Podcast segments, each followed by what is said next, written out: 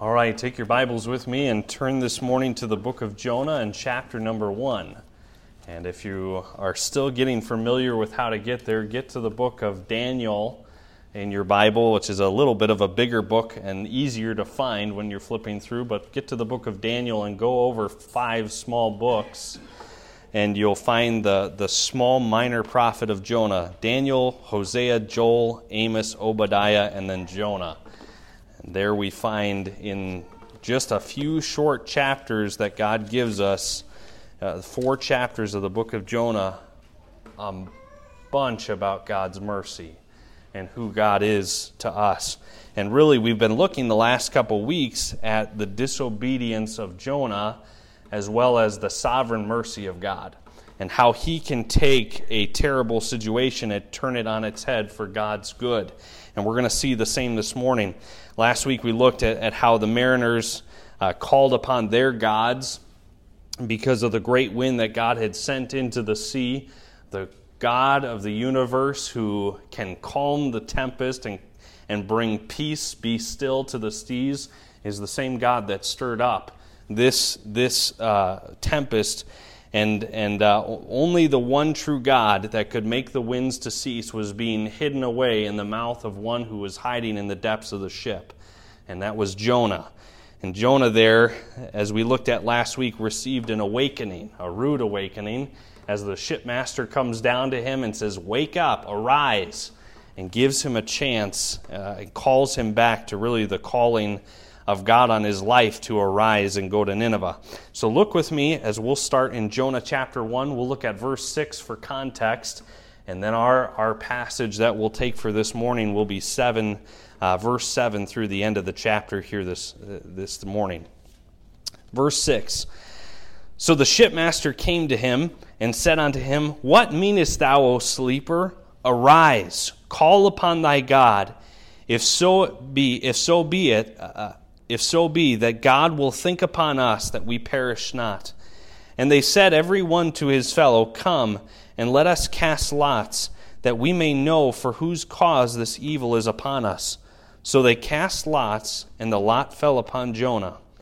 Then said they unto him, Tell us, we pray thee, for whose cause this evil is upon us. What is thine occupation? And whence comest thou? What is thy country, and of what people art thou? And he said unto them, I am in Hebrew, and I fear the Lord, the God of heaven, which hath made the sea and the dry land. Jonah makes a statement that does not match with his actions. He makes a statement that he fears the Lord, and yet his actions show everything but that uh, Leland, uh, my my uh, uh, firstborn son here, he's he's just turned three years old, and during his learning time during the day that my wife does with him, oftentimes he'll take little labels that have words on them, and he'll go around the house and match them to a certain item. And very early on, when he started to do this, when he was still two, he would have the word uh, window, and he would go by the door and get confused because there might be a little window at the top, top of the door. He'd put the word window by the door. And my wife would have to explain to him, no, that's the door. That's, a, that's the wrong label. That's not, that name does not match what you're seeing there. And I believe in our own lives, we can oftentimes tell ourselves and tell the world around us that we have the label of a God fearing person when in reality, our actions speak anything but that. Jonah here himself gives him himself a name that does not match his actions. And, and, and, as we saw in the book of James, when we studied through the book of James, your actions speak about your faith. Your faith, uh, your faith is shown forth by your actions. And we'll see here in just a few verses how that the heathen mariners show forth more fear for God than Jonah does.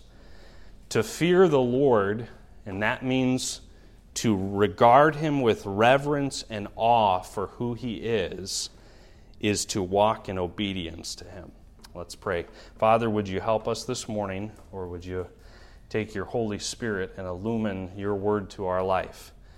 And Father, I pray that you would, in the, in the quietness of our heart, would you divide uh, between the thoughts and the intents of our heart? Would you show us where we have a false fear of God? In Jesus' name I pray. Amen. At the beginning of the passage, you might notice that the mariners use a common practice of the day of casting lots to discover the culprit of what's uh, of, of, of, of whose sin it was that resulted in this great tempest being cast into the sea. Proverbs 16:33 tells us that even a matter of casting of lots is even in that matter God is sovereign. Even though it's not a, a, a thing that we would agree with, God is still sovereign in that. Proverbs 16:33 says, "The lot is cast into the lap, but the whole disposing thereof is of the Lord." The Lord is sovereign even over those things. And while God in his sovereignty allowed this practice to come forth and convict Jonah uh, uh, in this instance, it shouldn't be viewed as a model to imitate. I want to make that clear this morning. That's not a model that we would use but it is a description of a common practice in Jonah's day. Today, we have something greater that God has given to us to, to convict us, to give us, to get us right to where we need to be, to, to get us on the road, to get us back into the light, and that's the completeness of His Word. God's given us that, and we should allow that to be the convicting um, part in our life where it calls us out on what we need to be called out on. And here, God uses this. And as soon as the lot falls upon Jonah, notice they begin to interview him. They begin to question him. Look at verse 8 with me. They said, Then said they unto him, Tell us, we pray thee, for whose cause is this evil upon us? They don't even want to believe that it's the prophet of the Lord that, that, that, it, that it's this cause. They want to know what his occupation is. is they, they're in half belief that this is where the lot has fallen. Tell us whose cause is uh, for whose cause is this evil upon us? What is thine occupation, and whence comest thou? What is thy country, and of what people thou art thou? And he said unto them, I am in Hebrew, and I fear the Lord, the God of heaven, which hath made the sea and the dry land. The first point that I want us to look at this morning, and really just two points that we'll, we'll look at this morning, the first of those being disobedience to God will lead to a false fear of God. Disobedience to God will lead to a false fear of God. Jonah identifies himself as a Hebrew that fears the Lord. But Jonah, do you really fear God? You, are you really fearing God here? The fear of God produces wisdom. Proverbs 9, verse 10 says, The fear of the Lord is the beginning of wisdom, and the knowledge of the holy is understanding. Fearing God just doesn't just produce wisdom, but it also is closely tied to keeping God's commandments. Ecclesiastes 12, verse 13 says, Let us hear the conclusion of the whole matter. Fear God and keep his commandments, for this is the whole duty of man. If this was what Jonah truly was, then he was not keeping God's commandments. He wasn't keeping what God had told him to do. He was not truly a God-fearer. He, he might have been, he was saved. He was a prophet of the Lord, eh, challenged to go and, and preach to Nineveh, but he was not acting like it. The one who fears God also turns away from evil. Job 28, verse 28 says, And unto man he said, Behold, the fear of the Lord that is wisdom, and to depart from evil is understanding. Right after this statement that, that is made by Jonah, terror falls on the men. I fear the Lord, the, the God who made the, the land and the, and the dry sea, uh, sorry, the, the, the, what does he say? Verse 9, which hath made the sea and the dry land. There he uses a literary device that that it's not that God just made those two things. It means that God made the sea and the dry land and everything in between. That's what he's saying to these men. And these men rightly had a reason to be afraid because they realized that this is the God who is reacting to Jonah's sin. they cry out to him, Why have you done this? Verse 10 Then were the men exceedingly afraid and said unto him, Why hast thou done this? For the men knew that he fled from the presence of the Lord because he had told them. Even from the moment when he boarded the ship there in Joppa to go 2,500 miles, as, as uh, Brother Dale and I were talking about this morning, he was going 2,500 miles in the opposite direction of where God wanted him. There, he, he said, he told them, I'm, I'm getting away from, from my God. I don't want to do what he's told me to do. I'm fleeing from the presence of the Lord. And the truth of the matter is today is that many a Christian will claim that they fear the Lord, but many times we behave as if we, if we do not. Many times we will behave as if we have no fear for God. Our daily choices, in, in those daily choices, it's where we respond to God's word in such a way that we often indicate that we fear many other things, but we don't fear God. Think about it in these examples. In, in our failure to give generously to God, we show to each other, we show to God that we fear the future more than we fear the God who provides. Our unwillingness to speak the truth and love to people uncovers the fear of man and not a fear of God. In our refusal to turn from sinful patterns in our life that God exposes to us, those, those things that will hinder us, keep us down, things that God has truly shown us should not be part of our life, exposes, a, if, if we don't turn from those things, it shows a lack of fear for the Lord and rather turns to those sinful practices as our sources where we find calm, where we find uh, a release, an ease, and a satisfaction instead of God. God should be our source of satisfaction. We can often look to the culture and look to our feelings for what to do in a certain situation, and in doing so, we, we say to, to other Christians around us, we say to the world, we say to God, we fear our culture, we fear our feelings or what might happen rather than fearing God. In reality, what we are doing is we're showing a false fear of God, a fear of God that doesn't exist. And we lie to ourselves. To fear the Lord is to regard Him with reverence and awe for who He is, how good He is, how merciful He is, and to walk in obedience to Him. The second thing that I want us to look at this morning is the true fear of God that is exemplified in these mariners to Jonah. Now remember, these mariners are not saved yet. Okay, we'll get to that at the end of the chapter. But these mariners, God uses, and God can use even unsaved people to convict, because of his sovereignty, to convict a believer and bring him back to where he needs to be. Look at verse 11 with me, and we'll read to the end of the chapter. Then said they unto him, What shall we do unto thee, that the sea may be calm unto us? For the sea wrought and was tempestuous.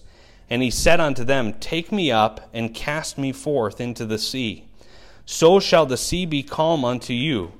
For I know that for my sake this great tempest is upon you. Nevertheless, the men rowed hard to bring it to the land, but they could not, for the sea wrought and was tempestuous against them.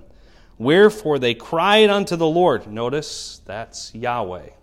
They started to call unto the Lord God and said, We beseech thee, O Lord, we beseech thee, let us not perish for this man's life, and lay not upon us innocent blood, for thou, O Lord, hast done as it pleased thee. So they took up Jonah and cast him forth into the sea, and the sea ceased from her raging. Then the men feared the Lord exceedingly, and offered a sacrifice unto the Lord, and made vows. Now the Lord had prepared a great fish to swallow up Jonah, and Jonah was in the belly of the fish three days and three nights. Understand that's a lot to swallow right there, no pun intended. okay? But there we see a proper fear, a true fear of God exemplified by these mariners. Notice what God was trying to teach Jonah. Number one, God was trying to teach him that a proper fear of God, a true fear of God, is exemplified by mercy shown to those who have wronged you. Mercy shown to those who have wronged you. You know, those all of those mariners could have been uh, could have been done with Jonah right there and then. When they found out that he was the reason that this storm had come upon them, over walk the plank, buddy. You are done for. You can swim with the sharks. And that probably would have been my attitude towards him, okay, if I was unsaved and I was on that boat. But notice that's not what God in His sovereignty allows these men to do. God in His sovereignty works through these, these men. He, Jonah tells the men what they must do to save themselves, but these pagan mariners ironically function as this picture of mercy to what Jonah should have been doing all along to the Ninevites what Jonah should have been. You understand how bad Nineveh was, the cruelty, how they had been cruel to Israel, what they did to Israelites when they captured them. You can read through history books of what Assyria was in that day and how cruel and ugly they were.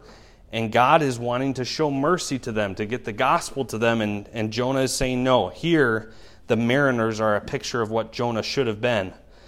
The mariners here show mercy that Jonah was, was the one that should receive death, and yet they try to row the boat to shore. They still try to they still try to row it. They're like, you know, I know it's hard, but let's get it to land. And what does verse 13 said? But they could not. For the sea wrought and was tempestuous against them. And then they went from that, they tried to show mercy again by interceding for Jonah. They didn't know what they were doing. Just a few moments ago, they were calling on their gods to try to save them from the storm. They know that doesn't work. And so they hear about this one true God that caused this storm, and they're trying to intercede on behalf of Jonah, saying, Don't, don't let this guy perish. don't let us have to kill him. We don't, we don't want to have to kill him. And here they're pleading for his life. I want, to, I want us to take just a moment here and notice what God is showing us, even through this imperfect example of Jonah. These men, all the while, are trying to show Jonah mercy. It is them that is also receiving mercy from God. God is showing them that it is by Him salvation comes and not our human efforts.